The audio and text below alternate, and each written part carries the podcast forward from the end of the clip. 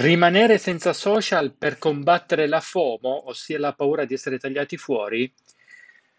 Dopo il mio intervento, la mia riflessione sulla fear of missing out, ossia la paura di essere tagliati fuori per la mancanza di tecnologia, eh, che ho fatto ieri, mi avete scritto in tanti e mi avete portato anche preziose riflessioni alle quali poi vedrò di rispondere man mano nei prossimi episodi.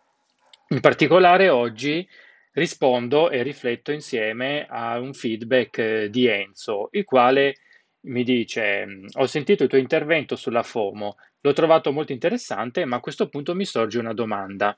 Proprio per evitare ciò, non sarebbe il caso di insegnare ai nostri ragazzi e perché no, anche a noi, grande Enzo, come rimanere senza tecnologia evitando di provare ansia e paura? Allora, la domanda è lecita, sicuramente. Vediamola un attimo. Sicuramente nel momento in cui si pensa a questo timore di essere tagliati fuori perché, vabbè, a me ieri era scaduto, terminato, anzi, il credito del cellulare, per cui non potevo neanche mandare un SMS, un vecchissimo SMS.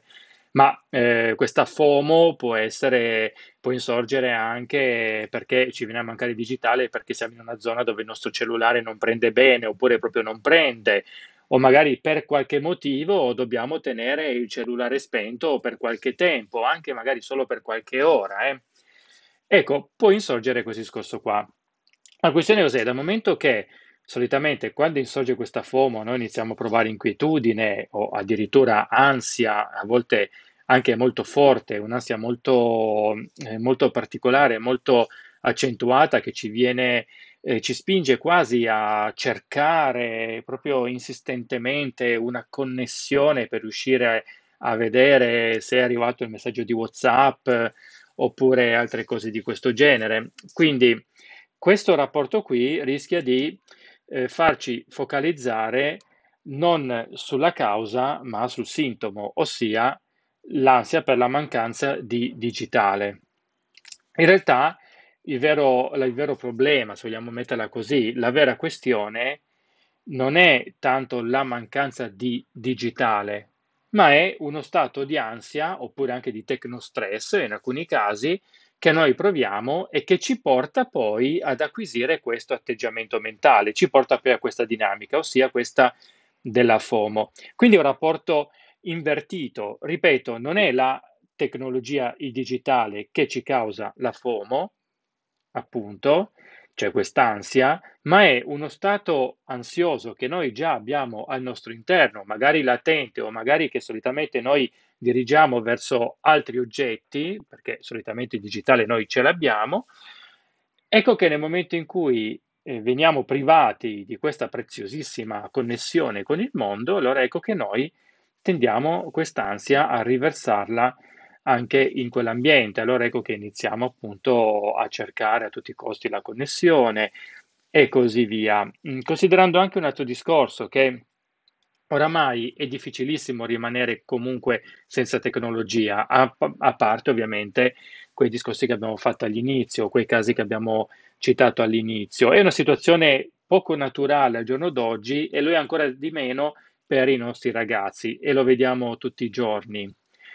Quindi la questione qui non è tanto imparare a rimanere senza tecnologia evitando di provare ansia e paura. Attenzione perché in questo caso l'ansia per la mancanza di tecnologia è solamente un sintomo di qualcosa che noi sentiamo dentro di noi. Ciò su cui invece dobbiamo lavorare è ridurre quegli aspetti che ne provocano un uso distorto e che di conseguenza sono aspetti, come dicevo prima, che stanno dentro di noi e che poi si riversano appunto a, que- su questi strumenti e in questi ambienti, che ripeto, ad esempio l'ansia, un certo grado di tecnostress, ma comunque di questo parleremo poi nei prossimi episodi. Bene, mh, grazie Enzo e grazie anche a tutti gli altri, a tutte le altre che mi hanno scritto, man mano andando avanti risponderò a tutti e a tutte. Questo era Essere genitori nell'era digitale. Io sono al solito Ivan Ferrero, psicologo del digitale, sempre al tuo fianco per tuo figlio. Se vuoi sapere cosa posso fare per te oppure se hai domande da farmi, puoi contattarmi a ivan-ivanferrero.it oppure puoi andare su www.psicologiaetecnologia.it per altri consigli su come aiutare tuo figlio a gestire la sua vita digitale.